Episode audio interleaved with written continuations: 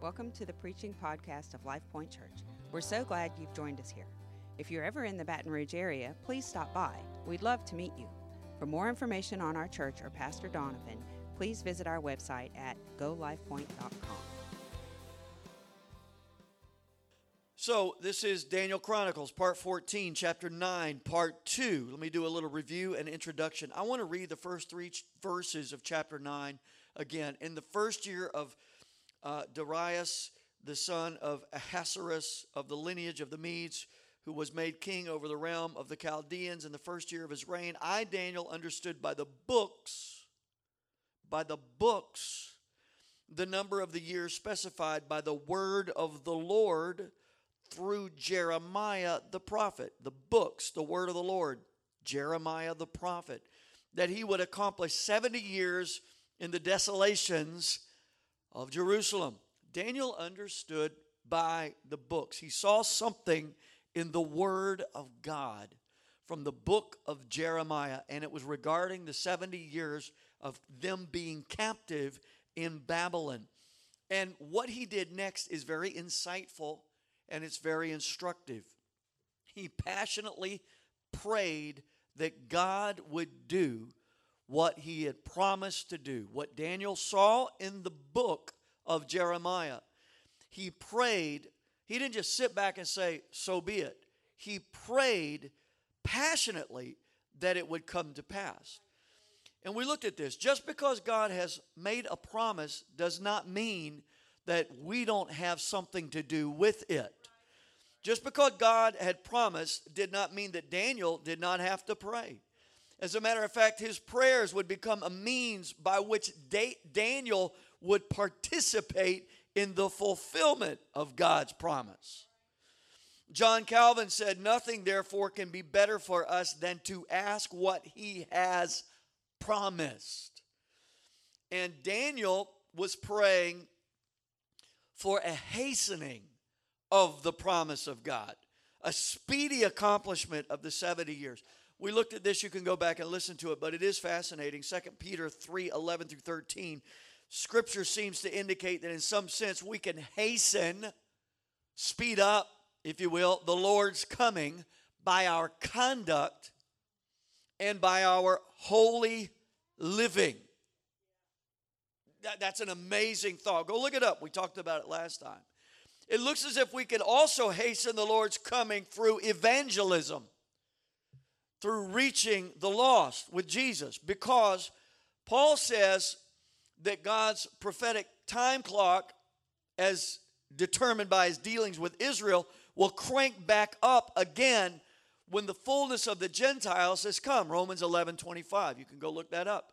And Jesus put it like this this gospel of the kingdom shall be preached in all nations, ethnos, in all nations, and then the end shall come. So if we're to go into all the world and the gospel will be preached in all nations and then the end comes, it looks to me like we can hasten the fullness of the Gentiles, the coming of the Lord, by going into all the world as quick as we can. Looks like we have something to do with that. So it stands to reason that we can hasten the Lord's coming also through prayer, even as Daniel hastened or asked to have it hastened, the fulfillment of prophecy regarding Israel's being released from Babylonian captivity. I'm reminded of Revelation 22 of the even so, come quickly, Lord. Don't delay, come quickly. Daniel was praying that God, in his mercy, would take the earliest of starting points which would be when Daniel was a kid and was kidnapped, to determine the beginning of the 70 years. There were three possibilities, and I'm still reviewing a little bit, adding some to it. There were three possible dates that you could say were the beginning of Israel's captivity in Babylon 605 BCE, Jerusalem's attack, Daniel and his other, other his compadres are taken captive. 597 BCE, Jerusalem is attacked. The treasure is taken from the temple. 587 BCE, Jerusalem falls and the nation is exiled. Daniel was asking for that earliest possible starting point. Are you with me? He's trying to get 18 years shaved off. Lord, please use that earliest date. I, we're ready to get out of here. And so, in the first year of Darius or Darius, now that this is this is fascinating because for, for the earliest date, we're still three or four years out because we have we know when this is happening in the first year of of Darius.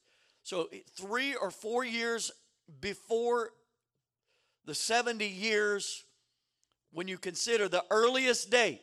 So still three or four years out, Daniel begins to pray, Lord, let it be. He's pushing the plans and purposes forward, pushing the plans and purposes of God through prayer. He had the foresight three or four years before the, the deadline, D Day. But he began passionately three or four years out praying that God's will would be done. That, that, that blows my mind, y'all. Valerie and I try to get away a couple times a year. And, and you, some of you that have been around, you know this. We, we like to script uh, uh, some prayers and write out these prayers. And, and I'm just going to tell you right now, we have prayed for things years before we ever saw them manifested. And the reason why is because we saw them in advance. But just because we saw them in advance prophetically, God spoke to our hearts, either through the word or through the word and in our spirit. We saw them, but just because we saw them, it wasn't enough. We had to pray them into being. We've come to realize that. Sometimes you've got to just pray it into being. It's like you're pregnant with a promise, but you have to labor and travail to give birth to that promise. This stuff you don't hear much anymore, but I'm telling you, the Lord is looking for a church that knows how to pray and knows how to travail, knows how to tap into the prophetic, and knows how to pray it into being. It was John Wesley that says, It seems as if God does nothing in the earth except people pray. You got to pray some stuff into being. It's not always easy. Labor, travail, prayer, but you're and God and you can kick this is what the modern church says. We say, well, God promised it, so we're just going to sit back and wait on it. Daniel prayed it into existence. He made it, he, he made things happen because he prayed. It's the way God's designed it, y'all. We are partners, we are co-laborers with him. When we don't know what to pray, the Spirit leads us and prays through us with groanings which cannot be uttered. That is a partnership forged in heaven where we're praying the will of God into being. I've been stirred up by this. He prayed. We get away. We, we try to script some prayers. And, and, and we've done that in advance. You guys out here, let me just go ahead and tell you, eh, you guys, we saw you before you ever got here. We prayed you here.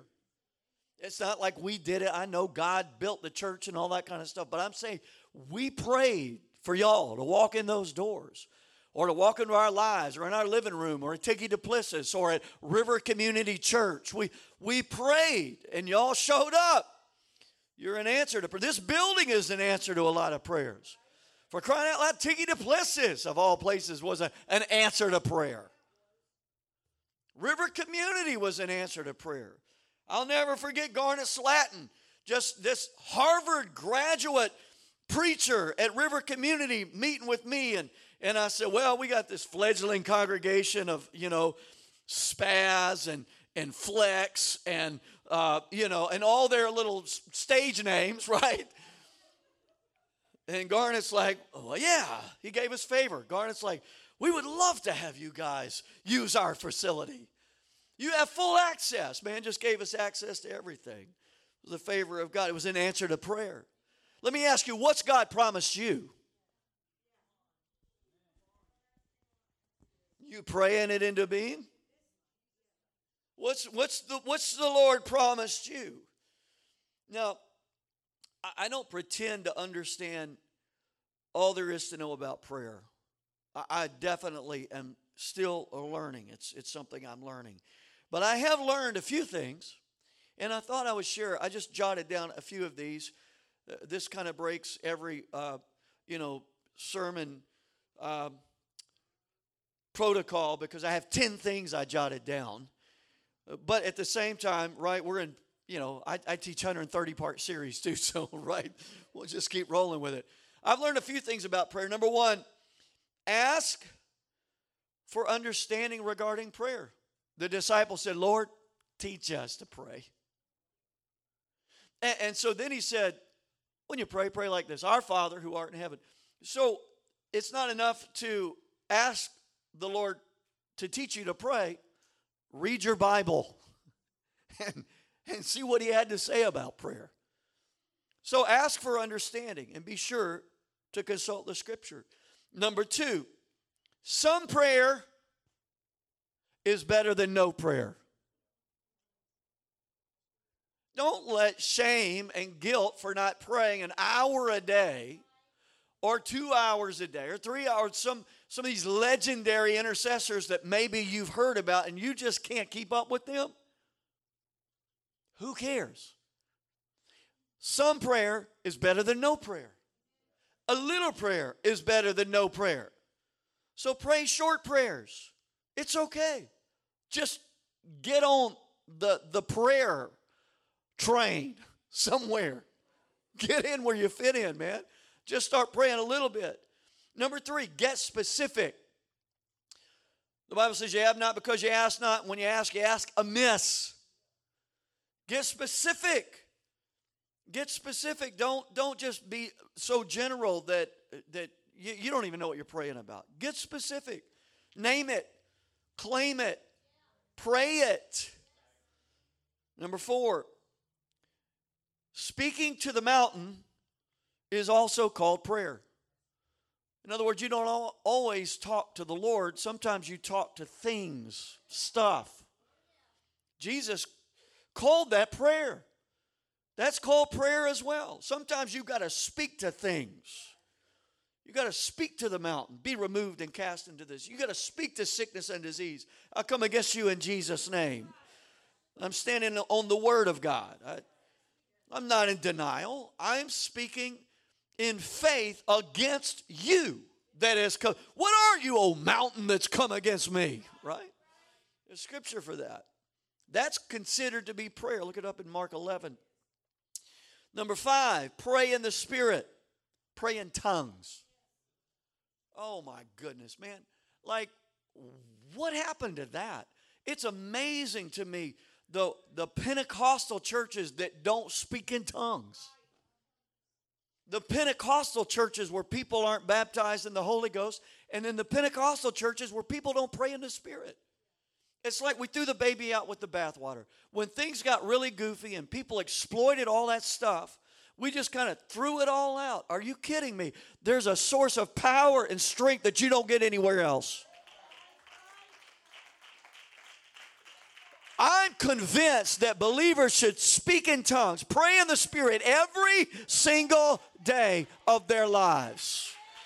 It's not that I have to, it's that I get to. I have the privilege of entering in in this supernatural realm in prayer. And we don't always know what to pray. I've already quoted it from Romans 8 for crying out loud. Look what's going on in our world right now. I don't know how to pray, but in the name of Jesus, I can pray in the Spirit.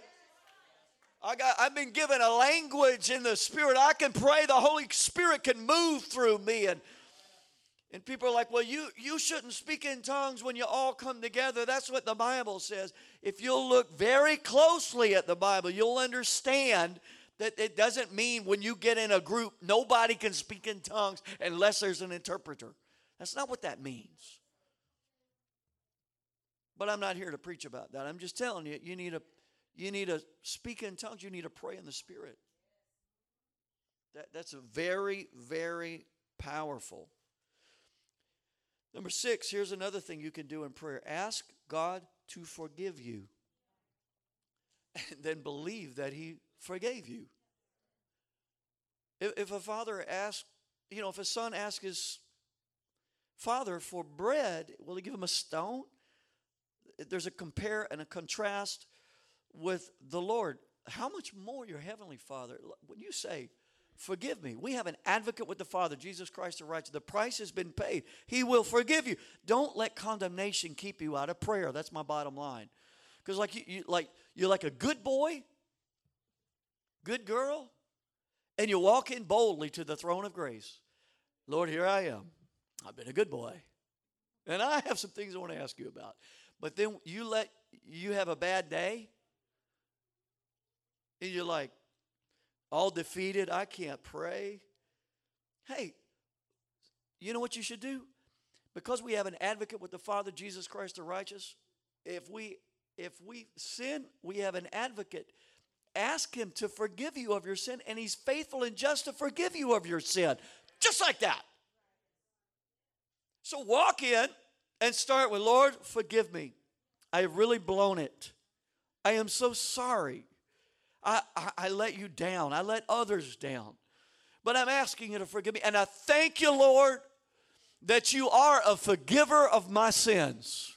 And there's no condemnation to them who are in Christ Jesus, who walk not after the flesh, but after the Spirit. I will not be governed by my flesh that tells me I'm unworthy. I'm governed by the Word and the Spirit that says the price has been paid. Amen. And then boldly ask, praying for forgiveness of sins. That's a, that's a great thing to do. And then carve out, number seven, time, a time and a place to pray. Carve out a time and a place. Early in the morning, mid morning. Some of you are like night owls. I only pray at night. I don't care. You know, I used to, you want to do that. Sometimes you, those of you who are night owls, you, you're like shamed because like you should tithe your time early in the get up at the crack of dawn. Some of us don't roll that way. And that's okay. That's all right. Carve out some time and a place. But even if you miss it, here's number eight pray wherever, whenever. I mean, in the car, in the shower, God forgive me. Uh, just pray wherever, whenever. Talk to the Lord. Pray in the Spirit. Number nine, remember that He has forgiven you. I put that in there again because that's probably one of the biggest hindrances to prayer condemnation. Remember, He's forgiven you. Number 10, incorporate the Word into your prayer life. The Word of God is the will of God, the will of God is the Word of God. If we ask anything according to His will, we know that He hears us. And if He hears us, we have whatever we ask. What is the will of God? It's the Word. Look at the Word. What did He buy? What did he purchase with his blood at Calvary? That belongs to you. Pray for that stuff in your life and the prayers that you're praying. Stand on that. So there's some things about prayer. So um, I think that's very important. Uh, I, I just FYI, I completed my final manuscript and the final edit of my page layout for my book entitled I Am Cubed. I Am Who I Am says I Am. The Power of Identity.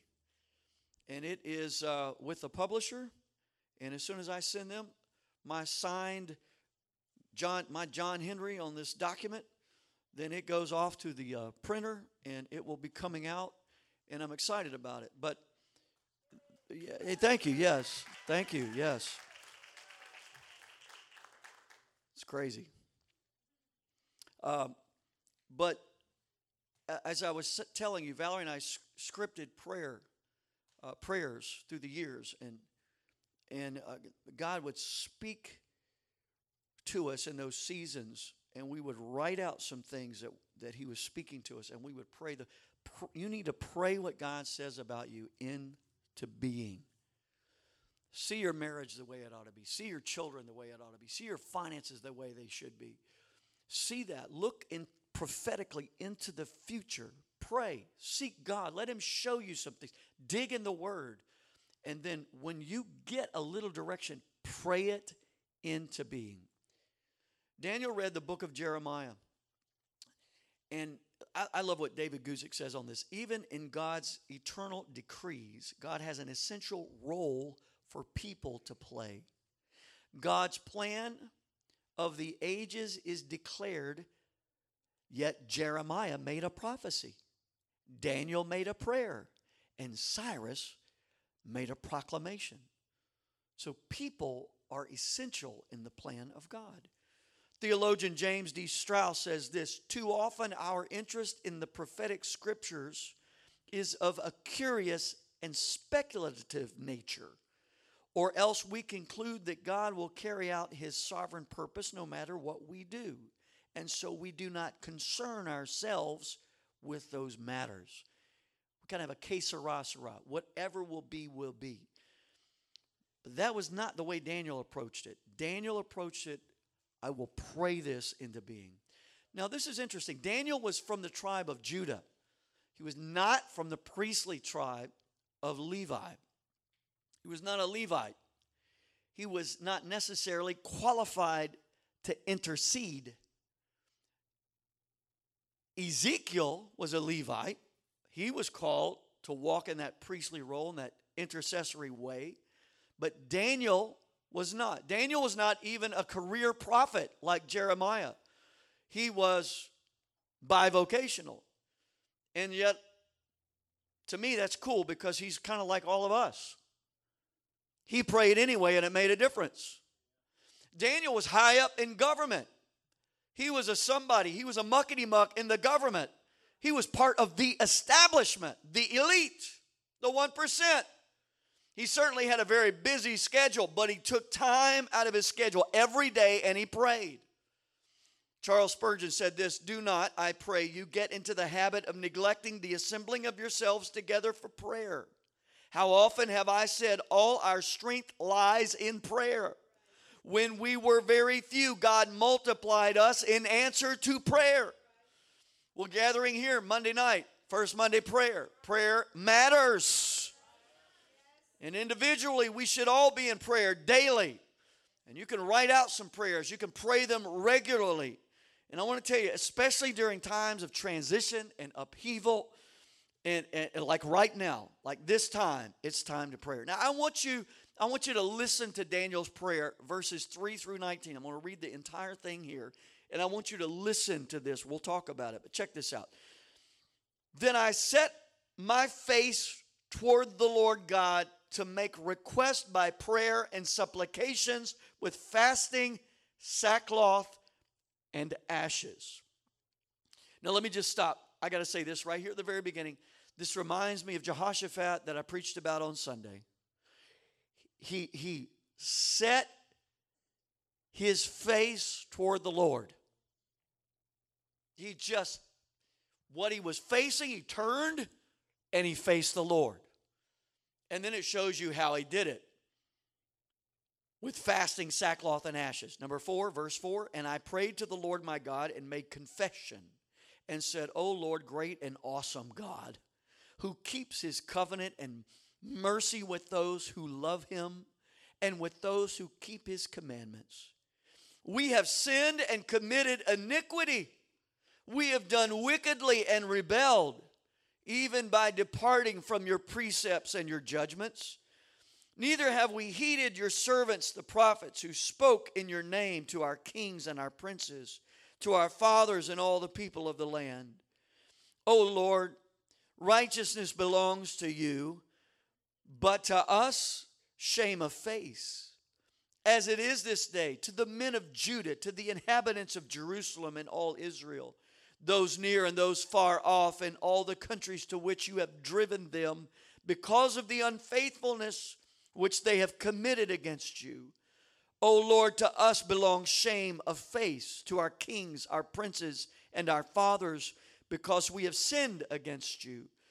To the Lord our God belong mercy and forgiveness, though we have rebelled against him. We have not obeyed the voice of the Lord our God to walk in his laws which he set before us by his servants, the prophets. Yes, all Israel has transgressed your law and has departed so as not to obey your voice.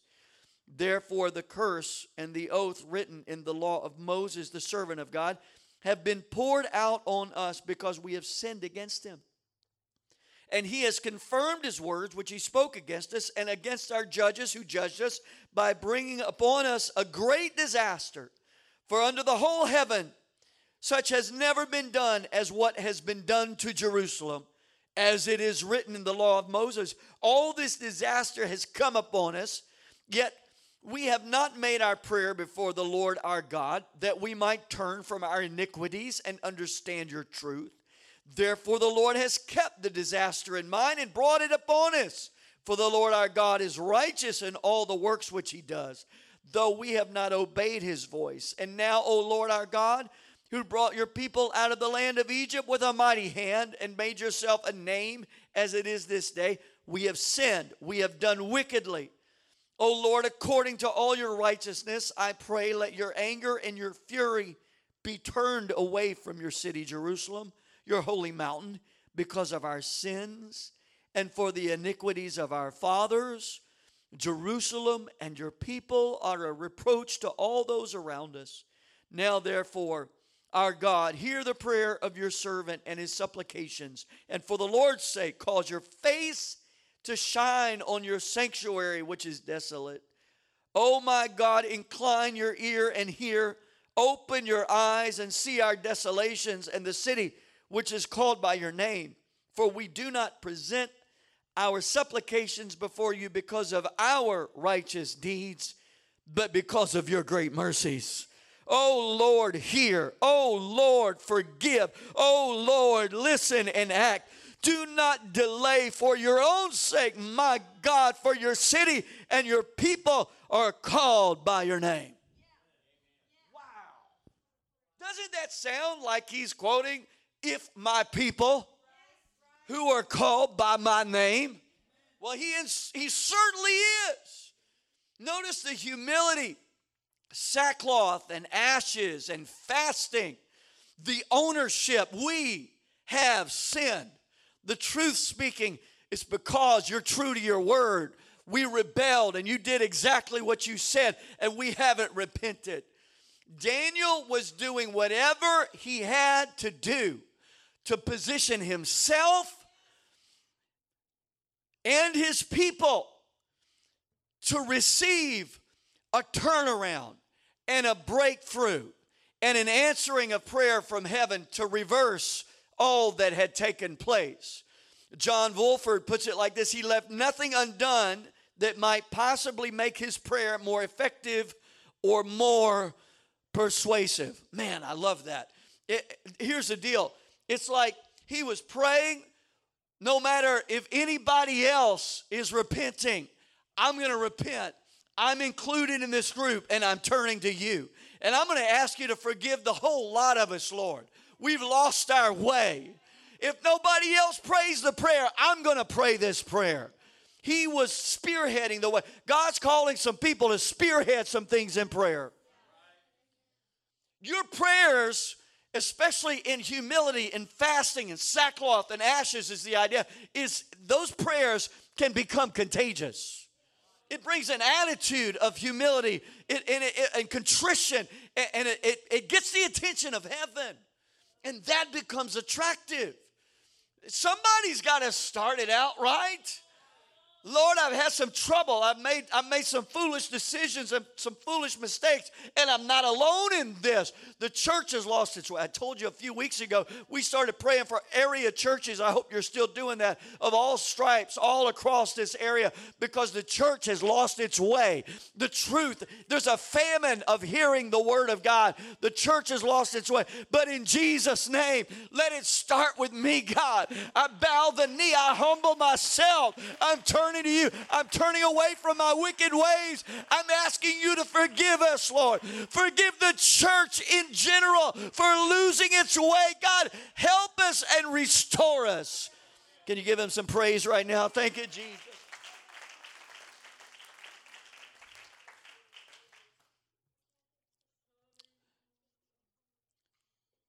Verse 20 describes that prayer we just read like this now, while I was speaking, praying, confessing my sin, and the sin of my people Israel, and presenting my supplication before the Lord my God for the holy mountain of God.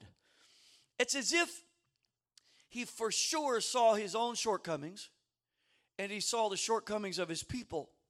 But it wasn't make us look good so people can applaud us. He said, Lord, this is for your name's sake, for your holy mountain, for your glory. Lord, this is for your, your kingdom.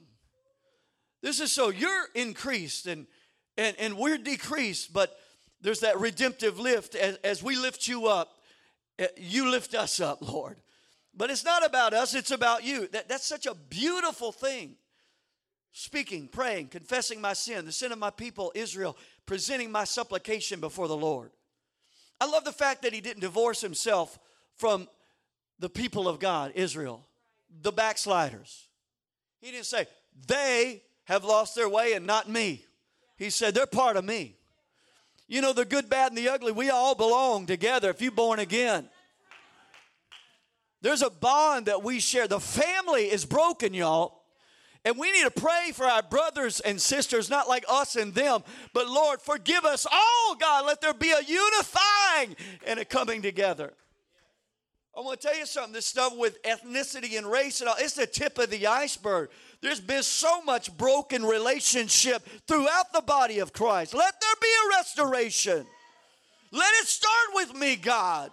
My prejudice, my discrimination, Lord, against other brothers and sisters in the body of Christ, forgive me for it, Lord. Restore, do what only you can do. I'm telling you, if we get that kind of attitude, that kind of supplication, that kind of humility before the Lord, God will send a revival that shakes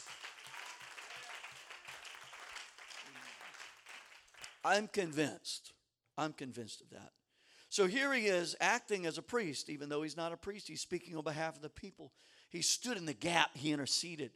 And when Daniel prayed like that, unselfishly, honestly, realistically, he didn't sugarcoat nothing. I love what happened next. The supernatural just blew up in his life. Verses 21 through 23. Yes, while I was speaking in prayer, the man Gabriel, whom I had seen in the vision in the beginning, being caused to fly swiftly. This is one of the few times you see angels flying. Being caused to fly swiftly. I don't think it was like, you know, like, I can't do it, but just a, a soft, you know, like, flip, flip, flip, I see it more like, right? This Superman. He reached me about the time of the evening offering. That's so significant, too. You see, 70 years earlier, when Daniel was a young man in Jerusalem, at 3 p.m., he would see the smoke coming out of the temple. It was time of the evening sacrifice. He hadn't seen that in 70 years, but he hadn't forgotten it. The evening sacrifice. About the time of the evening sacrifice. I love that, man. He's like, he, he never lost sight of the central thing, which was the sacrifice. Jesus would be the lamb that would die at 3 p.m., the time of the evening sacrifice, years in advance. And here's Daniel, it's about the time of the evening sacrifice. He flew to me he got there just in time. He informed me and talked with me and said, Oh, Daniel, I have now come forth to give you skill to understand. At the beginning of your supplication, the command went out, and I have come to tell you, for you are greatly beloved. Therefore, I can therefore consider the matter and understand the vision. Let me stop right there. Daniel received supernatural help, and this is not just from any angel, this is from an archangel, one of three that we know of, Gabriel, who only spoke to Daniel, Zacharias, and Mary, the mother of Jesus. And in that 23rd verse, as soon as Daniel started praying, the command went out. And he said, I've come to tell you that you are greatly beloved. Now, in some respects, God loves everybody. But you have to reconcile that, and I'm not here to completely do that right now, with words like this, Romans 9:13. Jacob I have loved, Esau I have hated. Right? I mean, can we just be real? For God so loved the world. God loves everybody. Jacob I loved, Esau I have hated, you know, says the Lord.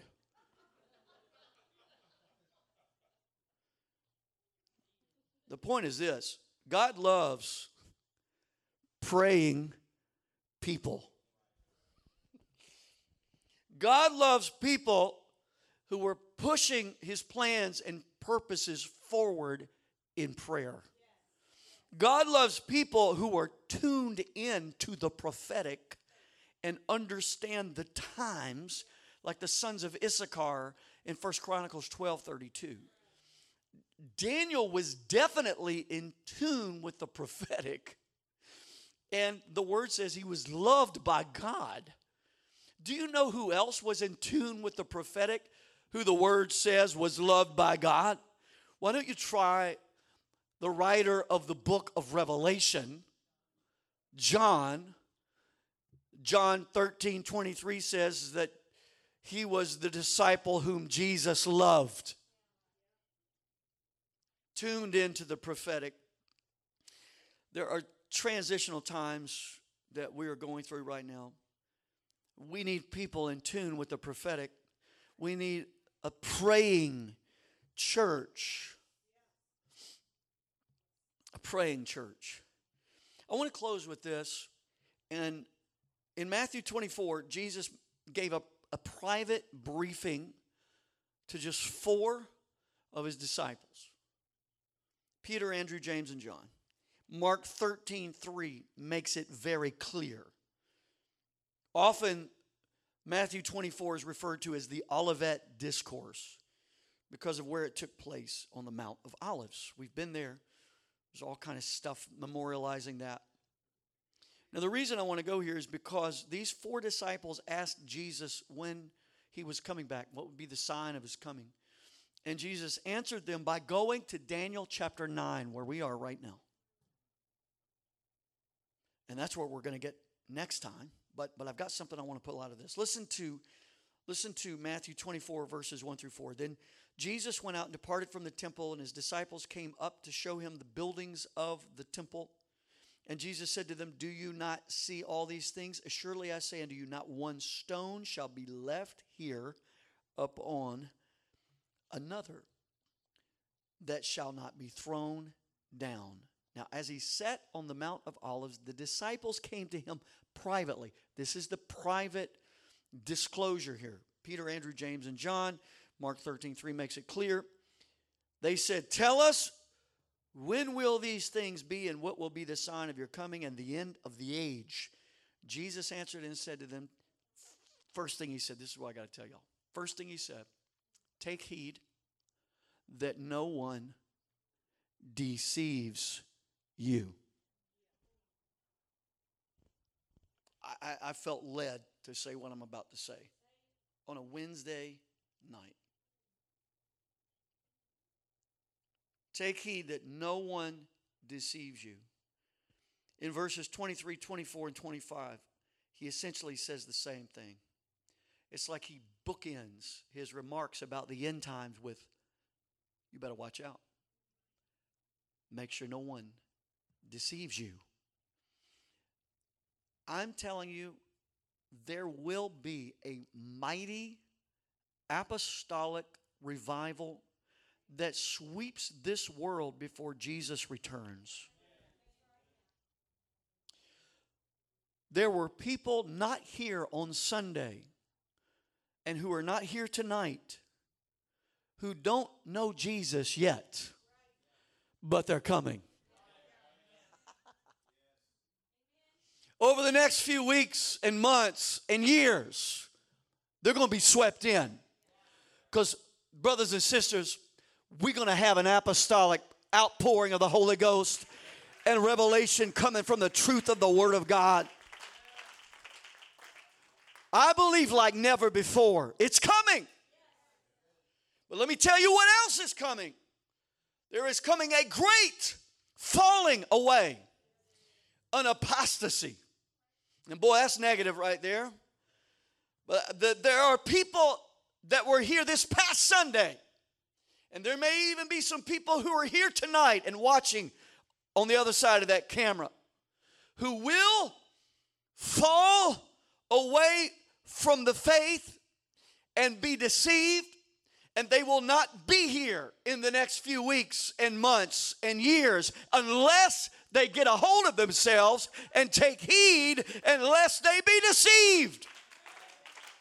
Because when the prophetic is unleashed, when end time events are taking place, it is the best of times, but it's also the worst of times. You cannot be complacent. You cannot play games with God because the devil will sell you a bill of goods that you cannot handle, and it will take you out of the house of God.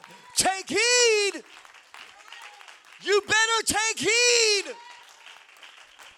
Give God some praise.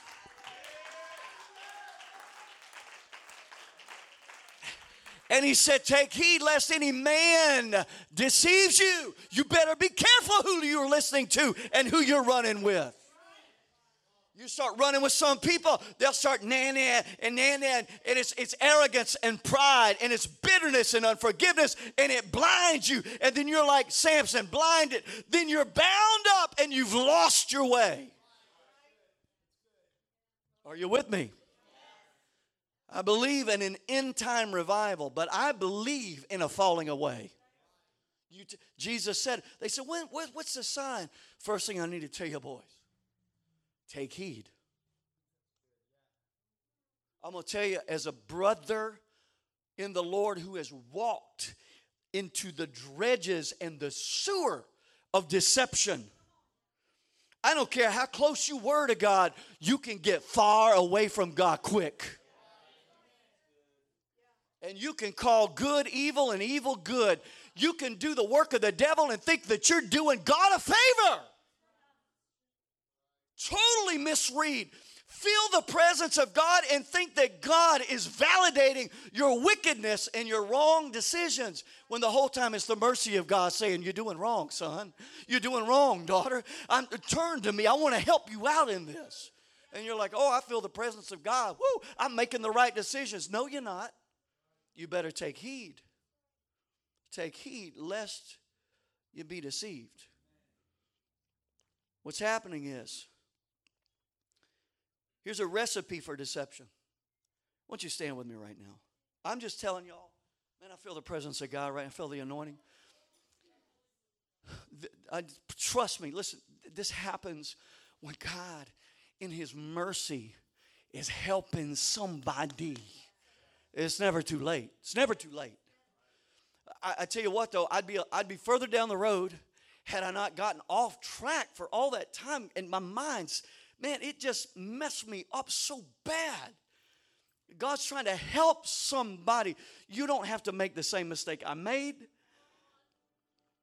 There's still hope. A recipe for deception is, is pretty simple. Just don't cast your cares on the Lord. Try to carry them all yourself. You're ripe for the pickings. You have to break out of the tyranny of worry, anxiety, and fear. It, it, will, it will set you up. It's not fair. It's not fair. It's, it's not fair. But in the transitional times when stuff is going crazy, it gets confusing and there can be anxiety. You got to cast it all on the Lord and set your face to seek the Lord. We'll seek you, God, in the middle of all this. The devil is a liar. You, you, you walk, you, you just walk in it long enough, you're going to lose the faith. Here's another recipe. This is another part of the recipe for deception. Lean on your own understanding. Go ahead and discount this word. Make it say what you want to say because you can. Lean on your own understanding, discount the word, and I guarantee you, you will be deceived. You are low hanging fruit. You're not bad, big and bad and all that. You low hanging fruit, man. You're ripe for the picking. Here's another thing recipe for deception live in bitterness and unforgiveness. Let it fester and fester. Here's another thing, and this sounds self serving, and I, I, you don't hear me say this a lot, but you live in rebellion against spiritual authority, the man of God in your life, you are a prime candidate It's not fair. It is what it is, though. And when the prophetic is coming to pass, you hear what I'm saying?